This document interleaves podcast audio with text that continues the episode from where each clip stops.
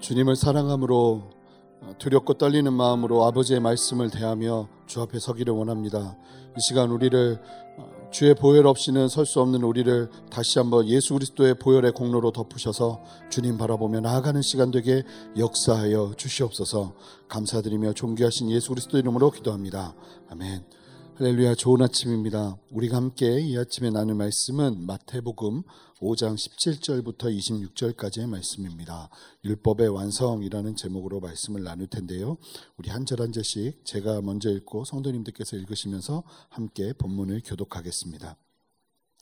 내가 율법이나 선지자를 폐하러 온 줄로 생각하지 말라. 폐하러 온 것이 아니요 완전하게 하려 함이라. 진실로 너희에게 이르노니 천지가 없어지기 전에는 율법의 1.1획도 결코 없어지지 아니하고 다 이르리라. 그러므로 누구든지 이 계명 중에 지극히 작은 것 하나라도 버리고 또 그같이 사람을 가르치는 자는 천국에서 지극히 작다 일컬음을 받을 것이요 누구든지 이를 행하며 가르치는 자는 천국에서 크다 일컬음을 받으리라. 내가 너희에게 이르노니 너희 의가 서기관과 바리새인보다 더 낫지 못하면 결코 천국에 들어가지 못하리라. 옛 사람에게 말한 바 살인하지 말라. 누구든지 살인하면 심판을 받게 되리라 하였다는 것을 너희가 들었으나 나는 너에게 이르노니 형제에게 노하는 자마다 심판을 받게 되고 형제를 대하여 라가라 하는 자는 공회에 잡혀가게 되고 미련한 놈이라 하는 자는 지옥불에 들어가게 되리라. 그러므로 예물을 재단에 드리려다가 거기서 내 형제에게 원망 들을 만한 일이 있는 것이 생각나거든 예물을 재단 앞에 두고 먼저 가서 형제와 화목하고 그 후에 와서 예물을 드리라. 너를 고발하는 자와 함께 길에 있을 때 급히 사화하라. 그 고발하는 자가 너를 재판관에게 내어주고 재판관이 옥리에게 내어주어 옥에 가둘까 염려하라. 진실로 내게 이르노니 내가 한 푼이라도 남김없이 다 갚기 전에는 결코 거기서 나오지 못하리라. 아멘. 오늘 이 말씀 가지고 함께 은혜를 나누고자 합니다. 예수님의 산산수훈 설교는 참으로 놀라운 내용들을 담고 있습니다. 처음에는 하나님 나라의 축복에 관하여 팔복을 설명하며 말씀해 주고 계신 것을 우리는 들었습니다. 하나님의 백성들이 누리는 복이 바로 팔복입니다. 그리고 그저 그 복을 이야기하시는 것만이 아니라 이제 어제 말씀을 들으신 것처럼 성도들이 하나님의 복을 이루기 위해서 하나님의 복을 누리기 위해서 하나님의 나라를 받아들인 사람들이 어떻게 살아가야 하는지에 대한 가르침을 나누어 주고 계시는 것을 보게 됩니다. 어제 말씀은 소금과 빛의 삶을 살아야 할 성도들이 세상 가운데 드러내야 할 하나님의 영광의 빛이 있다고 말씀하신 것을 보았습니다. 그리고 오늘 본문을 통해서는 구체적으로 성도들의 선행 내용이 무엇이어야 하는가? 정말 복을 누리는 사람, 하나님의 나라를 나의 소유로 삼고 사는 사람들은 실제적으로 삶 속에서 어떤 적용을 하면서 살아야 되는지를 말씀해 주고 계신 것을 이제 함께 보게 될 것입니다. 항상 예수님의 말씀을 보면 무조건적인 믿음을 요구하지 않으십니다. 아주 명확하고 논리 있게 하나님의 말씀대로 어떻게 살아야 되는지를 설명해 주는 것을 볼 수 있는 것이죠. 단순히 예수님은 빛이 되라고만 말씀하시는 것이 아니라 빛이 되기 위해서 우리가 해야 될 일이 무엇인지에 대해서 구체적으로 설명해 주는 은혜가 있다는 것입니다. 우리 함께 그 은혜를 살펴보기를 원합니다. 함께 17절 말씀을 읽어보겠습니다. 함께 읽겠습니다. 내가 율법이나 선지자를 폐하러 온 줄로 생각하지 말라. 폐하러 온 것이 아니요 완전하게 하려 함이라. 예수님의 설교를 듣다가 바리새인들을 비롯한 어, 유대인들은 혹여나 예수님께서 율법이나 선지자를 폐하기 위해서 오신 것이 아닌가 하면서 경계하였던 것 같습니다. 여기서 말하는 율법이나 선지자는 율법은 모세 오경을 말하는 것이고 선지자는 예언서와 선지서들을 말하는 것인데 당시 율법이나 선지자다라고 이야기하는 건 그 당시 유대 사회에서 관용적으로 사용됐던 표현입니다. 율법이나 선지자다라고 이야기할 때는 그것은 구약 전체를 이야기하는 것입니다. 구약 성경 말씀 말입니다. 그러니까 예수님께서 말씀하시는 것을 쭉 듣다가 이 사람들 안에 바리새인들과 사두개인들과 그리고 어, 율법을 최고로 여겼던 사람들 안에 어떤 마음이 생겼냐면 예수님이 혹여나 구약이 말하는 바를 거부하는 구약이 말하고 있는 바를 거부하고 있는 것이 아닌가 하는 염려들을 갖기 시작했던 것 같습니다. 예수님께서 구약의 말씀을 폐하러 오신 것이 아닌가. 구약을 무시하는 분으로 이해할 수 있는 상황들이 있었다는 것입니다. 그런데 잘 보아야 할 것이 있습니다. 구약이 말하는 바가 무엇입니까? 구약의 주제는 다른 것이 아니라 바로 예수 그리스도입니다. 구약을 통해서 왜 하나님께서 인류를 구원하시기 위해서 메시아 예수 그리스도를 이 땅에 보내셔야 하는지를 말씀해 주고 있기 때문에 그렇습니다. 그래서 구약을 통해서 우리가 발견해야 되는 것이 있다면 바로 예수 그리스도인 것입니다. 구약의 율법들과 선지서들의 말씀이 말하고 있는 지향점, 그 손끝의 마지막은 예수 그리스도를 향해 있었다는 것입니다. 그러므로 예수님께서는 지금 아주 중요한 말씀을 해주고 있습니다. 예수님은 구약을 폐하러 오신 것이 아니고 구약이 말하는 궁극적인 목표점이 바로 예수님 본인이시라는 놀라운 선포를 하고 계시는 것입니다. 그런데 잘 보시면 너무나 안타까운 사람들이 있습니다. 바로 예수님을 의심의 눈으로 바라보는 유대인들입니다. 사두개인 혹은 바리새인 같은 사람들이죠. 이 사람들은 역사 속에서 항상 말씀을 가까이 하고 말씀을 목숨처럼 여기면서 살아갔던 사람들입니다. 심지어는 이들은 양피지에 모세오경을 적거나 하나님의 구약의 말씀을 적을 때 야훼 라는 단어, 여호와라는 단어만 나오면 어떻게 했냐면 그 이름조차 적는 것도 함부로 적을 수 없다 하여서 야훼가 나올 때마다 잠깐 멈추고 몸을 정갈하게 하고 목욕을 하고 그리고 다시 야훼라는 글자를 적습니다. 그 어떤 본문에는 야훼라는 말이 굉장히 많이 나오잖아요. 그날은 그 사람들이 굉장히 깨끗해지는 날입니다. 계속 목욕을 해야 됩니다. 그 정도로 하나님의 말씀을 경외하면서 하나님의 말씀을 대했던 사람들입니다. 여호와의 이름만 나오면 여호와라는 글자를 적을 때도 두렵고 떨림으로 하나님의 말씀을 대했던 사람들입니다.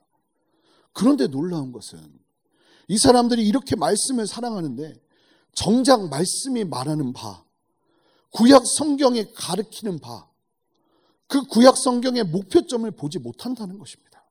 그저 말씀을 문자적으로만 이해하고 해석하는 것이 전부였다는 것입니다. 문자적으로만 해석하고 적용한 것이죠. 그래서 정작 그들이 그렇게 사랑하는 말씀 대신 예수 그리스도께서 그들 앞에 나타났음에도 불구하고 예수님을 알아보지 못하고 오히려 예수님을 죽이려 하는 너무나도 어이없는 일이 벌어진다는 사실입니다. 이 사실을 우리는 기억하고 참으로 경계해야 합니다. 여러분, 예수님의 가장 큰 적이 유대인이었습니다. 교회로 말하자면 예수님의 가장 큰 적이 교회 안에 있었던 것입니다. 우리가 신앙생활을 하되 항상 말씀을 대하면서 이것을 기억해야 됩니다. 왜 주님은 이것을 우리에게 말씀하시는가? 왜라는 질문을 끊임없이 던지면서 이 질문을 통해서 하나님께서 우리에게 원하시는 궁극적인 뜻을 발견하는 것이 필요합니다. 그저 문자적으로만 보고 이렇게 하라고 했으니까 라고 행하는 것이 아니라 그 이면에 담겨져 있는 하나님의 마음을 발견하는 것이 필요하다는 것입니다. 왜 이 말씀을 통해서 주님께서 나에게 말씀하시고자 하는 것은 무엇인가? 이런 질문들이 우리 모두에게 필요한 줄 믿습니다. 기억하십시오. 말씀을 사랑한다 하면서 하나님과 멀어질 수 있고 하나님의 뜻과 반대의 길로 갈 수 있습니다. 그래서 말씀을 가까이 하고 있는 자신에게 무조건적인 안정감을 누리시면 안 됩니다. 내가 예배를 제때 드리고 있으니까. 내가 말씀을 때때마다 읽고 있으니까. 그래, 나는 안전한 거야. 라고 생각하면 안 된다는 것입니다. 내가 말씀을 가까이 대하고 있어도, 내가 때때마다 예배를 드리고 있어도, 어쩌면 이 예배를 통해서 하나님이 말하, 말씀하시는 궁극적인 뜻을 모를 수 있다는 경계심을 가지고 두렵고 떨림으로 말씀을 대하는 것이 필요하다는 것입니다. 그렇게 말씀을 사랑했던 사람들이 예수님을 십자가에 죽입니다. 그렇게 메시아를 기대하고 고대했던 사람들이 정작 눈앞에 나타난 메시아를 인정하지 않고 죽입니다. 이런 안타까운 일들이 얼마든지 우리 안에도 있을 수 있다는 것입니다. 사랑하는 성도 여러분, 이 사실을 기억하시고 여러분들의 신앙에 성령의 생기가 부어지는 은혜를 누리시기 바랍니다. 그저 때가 되었기 때문에 나와서 말씀 대하고 예배 듣고 예배 드리고 그리고 말씀 읽고 기도하는 것으로 안정감을 누리는 것이 아니라 그 안에서 얼마나 많은 생명력을 누리고 있는가를 기억하는 것이 우리에게 필요한 줄 믿습니다. 18절 말씀을 더 읽어보겠습니다. 우리 함께 18절 말씀 읽어보겠습니다. 진실로 너희에게 이르노니 천지가 없어지기 전에는 율법의 1.1획도 결코 없어지지 아니하고 다 이루리라. 이 말씀을 보다 잘 이해하기 위해서는 우리가 기억해야 될 것이 있습니다. 율법을 주신 이유가 무엇인가 하는 것입니다. 왜 하나님께서 이스라엘 백성들에게 율법을 주셨을까요? 말 안 듣는 사람들 혼내주시려고 율법을 주신 걸까요? 절대 그렇지 않습니다. 우리 함께 로마서 7장 12절부터 13절까지를 읽어볼 텐데 이 말씀을 공동번역 성경 버전으로 한번 읽어보도록 하겠습니다. 함께 읽겠습니다. 그러나 율법은 어디까지나 거룩하고 계명도 거룩하고 정당하고 좋은 것입니다. 그러면 그 좋은 것이 나에게 죽음을 가져왔다는 말입니까? 절대로 그렇지 않습니다. 사실은 죄가 그 좋은 것을 매개로 해서 나에게 죽음을 가져왔습니다.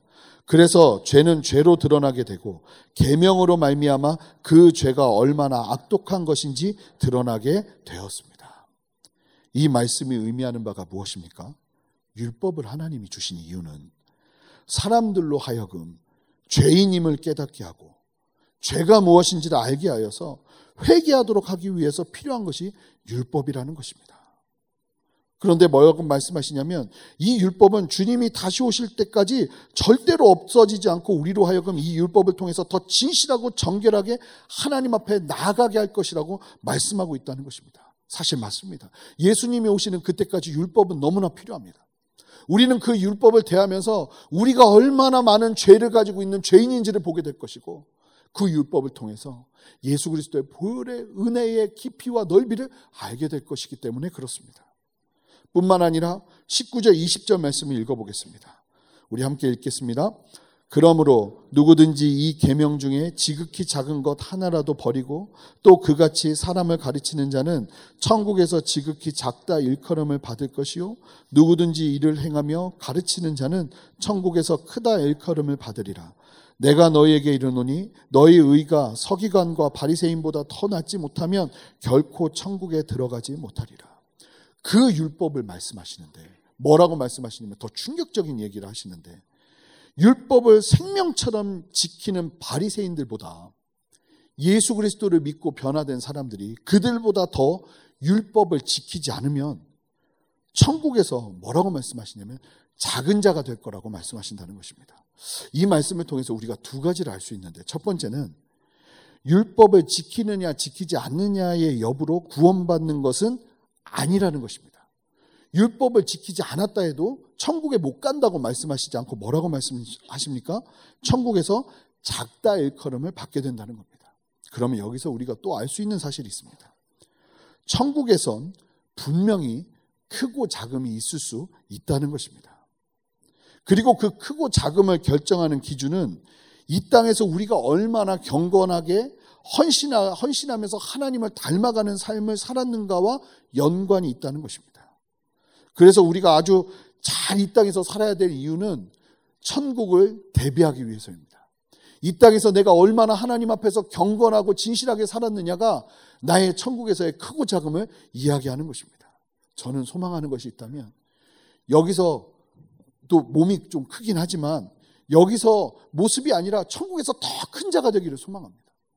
여기서 아무리 떵떵거리고 살아도 천국에서 부족한 자로, 작은 자로 살아가고 싶지 않고 정말 천국에서 큰 자로 살아가기를 원하는데 이 말씀대로라면 그것을 준비하는 길은 딱 하나. 하나님의 말씀을 얼마나 이 땅 가운데서 내가 이루어내며 살아가는가에 있다는 것입니다. 여러분 모두에게 이 소망이 있기를 주님의 이름으로 축원합니다. 다른 재택하지 마시고 천국을 위한 재택하시는 여러분 되시기를 바랍니다. 내가 하나님을 더 닮아가면 내가 하나님을 더 의지하면 하나님의 말씀을 더 따르면 이것이 아무 소용없는 것이 아니라 이것이 쌓여서 천국에서 나를 얼마나 크게 하느냐를 만들어낼 수 있다고 도전한다는 것입니다. 그런데 이 말씀을 잘 이해해야 됩니다. 그저 문자적으로 이해해서 구약의 율법을 오늘날도 그대로 지켜야 된다고 보면 안 되는 것입니다. 왜냐하면 너무나 재밌는 사실은 예수님도 공생의 기간 동안 구약의 율법을 많이 어기셨습니다. 율법의 기준에서 보면 예수님은 안식일을 범하셨습니다. 이거 엄청난 일입니다. 그 당시 사람들의 눈에 의하면 그리고 이혼에 관한 모세의 규범을 거부하셨습니다. 그리고 음식에 관한 규정을 무효화시키셨습니다. 제가 제일 좋아하는 부분인데 떡을 먹을 때 손을 씻지 않음을 바리새인들이 막 비난하니까 예수님이 하신 말씀이 있습니다. 마태복음 15장 11절 말씀입니다. 함께 읽겠습니다. 입으로 들어가는 것이 사람을 더럽게 하는 것이 아니라 입에서 나오는 그것이 사람을 더럽게 하는 것이라. 그렇게 말씀하시면서 이것이 아무런 해가 되지 않음을 말씀하신다는 것입니다. 그러면 오늘 본문에서 말씀하시는 예수님이 말씀하시는 율법을 무엇을 말씀하시는 걸까요? 이것은 구약의 율법을 문자 그대로 이해하라는 말씀이 아니라 이제 예수님을 통해서 율법이 더욱더 완성되어서 성취될 것이라고 말씀해 주고 계시는 것입니다. 그래서 이제 예수님이 이 말씀 다음으로 이야기하시는데 구약의 율법보다 훨씬 강한 기준으로 이야기하시는 것을 보게 됩니다. 그래서 우리가 예수를 믿는다는 것이 대책 없이 행함 없이 믿음만 강조하면서 살아가는 것이 아니라 정말 예수 그리스도를 믿는다면 그들 안에 그리고 우리 안에 성령의 법이 임하여서 율법보다 더 엄격한 그래서 율법을 지키고 살아가는 유대인들보다 더 경건하고 엄격한 삶의 기준을 성령 안에서 가지고 살아가게 됨을 이야기하시는 것을 우리는 보게 될 것입니다. 그래서 예수 그리스도를 믿기만 하면 구원받는다는 놀라운 복음의 진리가 그리 녹록지 않다는 것을 쉽게 다가갈 수 있는 단순한 진리가 아니라는 것을 우리는 알아야 합니다. 잘 보면 우리는 예수님을 믿기 시작하면서 남들은 세상에서 다 관용하다고 괜찮다고 말하는 것이 나에게는 불편함으로 다가올 수 있다는 것을 경험하기 시작합니다. 성도들의 기준은 더 높고 더 깊은 것일 수밖에 없다는 것입니다. 잘 기억하셔야 됩니다. 생각보다 예수님은 쉬운 분이 아니십니다. 예수님의 기준은 그렇게 간단하지 않다는 것입니다. 자, 그러면 예수님께서 구약의 율법의 완성이 무엇인지를 말씀해 주시는데 그저 행했느냐, 행하지 않았느냐의 수준의 문제가 아닙니다. 예수님의 율법에 대한 시각은 더 원론적이고 더 구체적입니다. 우리 함께 21절, 22절 말씀을 읽어보겠습니다. 함께 읽겠습니다. 옛 사람에게 말한 바 살인하지 말라 누구든지 살인하면 심판을 받게 되리라 하였다는 것을 너희가 들었으나 나는 너희에게 이르노니 형제에게 노하는 자마다 심판을 받게 되고 형제를 대하여 라가라 하는 자는 공회에 잡혀가게 되고 미련한 놈이라 하는 자는 지옥불에 들어가게 되리라.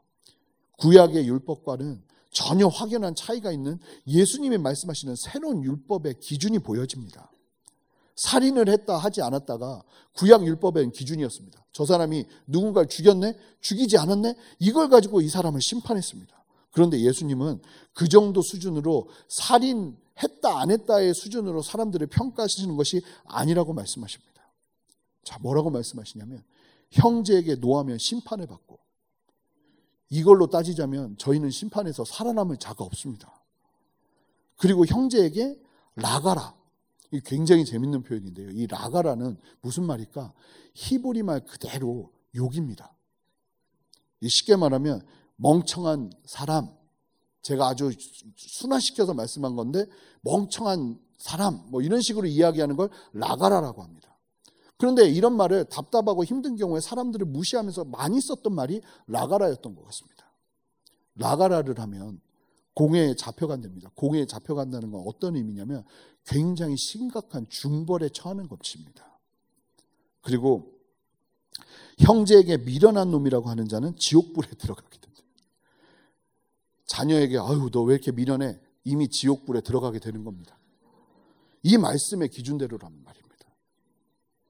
이 기준을 주님께서 지금 말씀하시기 시작하시는데 어느 누가 이 기준 앞에서 하나님 앞에서 의인이라고 할 수 있을까요? 우리는 이 하나님의 율법의 기준 앞에서 절대로 자유로울 수 없습니다. 그래서 예수님의 보혈을 의지하는 것이 필요한 것입니다. 하나님의 거룩의 기준은 우리의 통상적인 죄의 관념보다 더 명확하고 세밀하십니다. 우리 더 읽어보겠습니다. 23절 말씀 읽겠습니다. 함께 읽겠습니다. 그러므로 예물을 재단에 드리려다가 거기서 내 형제에게 원망 들을 만한 일이 생겨나거든 생각나거든 예물을 재단 앞에 두고 먼저 가서 형제와 화목하고 그 후에 와서 예물을 드리라. 이 말씀처럼 예배만큼이나 중요한 것이 무엇이라고 말합니까? 그래서 그만큼 큰 죄를 지은 것이기 때문에 형제와 화목하고 예배하러 들어오라는 것입니다. 여기서 멈추는 것이 아닙니다. 우리 25절, 26절 말씀을 한 목소리 읽어보겠습니다. 읽겠습니다. 너를 고발하는 자와 함께 길에 있을 때에 급히 사화하라. 그 고발하는 자가 너를 재판관에 내어주고 재판관이 옥리에게 내어주어 옥에 가둘까 염려하라. 진실로 내게 이르노니 내가 한 푼이라도 남김없이 다 갚기 전에는 결코 거기서 나오지 못하리라. 여기서 25절에 보면은 그 고발하는 자와 함께 길에, 있을 때 사화라고 합니다. 이 사화라는 말은 좋은 관계를 이룰 때까지 회복하라는 도전입니다. 근데 이 말씀을 법률적으로 이해하고 아 그러면 성도들은 절대로 법적인 공방을 하면 안 되는구나 이렇게 이해하시면 안 되고 이 말씀은 구원의 관점으로 이해해야 될 말씀입니다. 여기서 말하는 재판관은 바로 하나님이십니다. 이 말씀을 구원에 관하여 하시는 말씀으로 보는 것이 옳습니다. 결국은 하나님의 심판대에서 우리가 설 텐데 죄의 문제를 온전하게 다루지 못하면 결단코 오게 나올 수 없다는 것입니다. 이 땅에서 수없이 사람과의 관계 속에서 쓰러질 때 그 관계 속에서 회복되지 못하고 해결되지 못하는 관계들을 끊임없이 두고 내가 미워하는 사람들을 끊임없이 두고 살아간다면 이 재판관 앞에서 살아남을 자, 풀려날 자가 없다는 것입니다. 그렇다면 어떻게 이와 같은 높은 기준을 우리는 채우면서 살 수 있을까요? 다시 한번 말씀드리지만 지금 예수님께서 하시고자 하는 말씀은 그래 너희들은 이제 구원받을 수 없어 이야기하는 것이 아니라 예수 그리스도가 필요한 이유를 말씀해 주고 계시는 것입니다. 그래서 우리는 영원히 예수님을 찬양할 수밖에 없는 것입니다. 지금 예수님은 불가능한 숙제를 우리에게 주시는 것이 아니라 죄의 실상이 얼마나 무서운 것인지를 말씀해 주고 계시는 것입니다. 그래서 하나님 앞에 재판장 대신 하나님 앞에 주님 다시 오시는 그날에 예수님 앞에 설 때에 그 재판정에서 나는 무고합니다라고 말할 수 있는 사람이 이 땅에 어느 누구도 없을 것이라는 것을 이 말씀을 통해서 우리에게 도전하시는 것이에요. 그럼 어떻게 우리는 구원받을 수 있을까요? 그래, 우리의 어떠함으로는 절대로 구원받을 수 없습니다. 무엇으로 구원받는 건가요? 예수 그리스도의 보혈의 공로로. 그래서 이 말씀을 대하면서 야, 나는 거룩함에 이룰 수 없구나 하고 포기하는 것이 아니라 이 땅에서 그럼에도 성령의 법을 따르며 하나님의 뜻을 이루는 삶을 살아야 하고 그 가운데서 우리의 철저한 무능을 인정하면서 예수님을 의지하며 보혈을 의지하며 나가는 삶을 도전하고 계신다는 사실입니다. 이제 계속되는 내일부터의 말씀을 보시면 야, 이거 정말 간음의 기준도 너무나 높고 주님이 말씀하시는 그냥 마음속에 음욕을 품으면 그것은 간음한 것입니다. 누군가를 미워하면 쉽게 말하면 누군가를 미워하면 죽인 것입니다. 그 엄청난 기준 앞에서 설 수 없는 우리들이 하나님의 보혈을 의지해서 예수 그리스도의 보혈을 의지해서 하나님 앞에 나아가는 은혜. 하나님의 의로운 자리에 닿을 수 없다는 사실을 절감하면서도 그러기 때문에 십자가의 보혈을 의지할 수밖에 없는 우리의 그 간절한 십자가를 향한 사랑. 이것이 우리 안에서 더 커지는 은혜가 필요한 줄 믿습니다. 이제 오늘부터 계속 말씀을 대하실 텐데 이 말씀을 대하시면서 야 하나님은 너무나 무서운 분이시구나 이렇게 대하시는 것이 아니라 이 말씀을 대하면 대할수록 예수 그리스도의 보혈의 공로를 더 깊이 찬양하시는 여러분 되시기를 주님의 이름으로 축복합니다. 아마 더 절감하시게 될 겁니다. 하나님의 그 높은 기준에 나는 닿을 수 없구나. 그렇습니다. 우리의 어떠함으로는 예수 그리스도 하나님의 구원의 길에 닿을 수가 없습니다. 오직 예수의 보혈의 공로로. 성도의 삶은 철저하게 예수님의 보혈을 의지하면서 하나님의 그 높은 기준을 삶에 채워갈 수 있는 성화의 도전을 누리고 살아야 됩니다. 이 두 가지가 건강하게 균형을 이루며 살아가야 하는 것입니다. 이 균형을 이루며 하나님을 바라보며 여러분들의 인생이 예수 그리스도의 보혈을 의지하여 하나님 앞에 날마다 날마다 담대히 나가는 은혜를 경험하시는 그 은혜 누리시기를 주님의 이름으로 축복합니다. 함께 기도하시겠습니다. 하나님 감사합니다. 오늘 말씀을 대하면서 쉽지 않고 결단코 가볍지 않은 주님이 말씀하시는 그 의의 기준을 다시 한번 대하며 주의 보혈을 가까이 하는 우리들 되기를 소망합니다. 아니, 주의 보혈이 우리의 전부일 수밖에 없는 이유를 발견하는 우리들 되기를 원합니다. 이 땅에 오셔서 우리의 그 해결할 수 없는 죄의 문제를 해결하시 우리를 구원하신 예수 그리스도의 보혈의 능력을 의지하며 나가는 우리들 되게 역사하여 주시옵소서. 감사드리며 예수 그리스도 이름으로 기도합니다.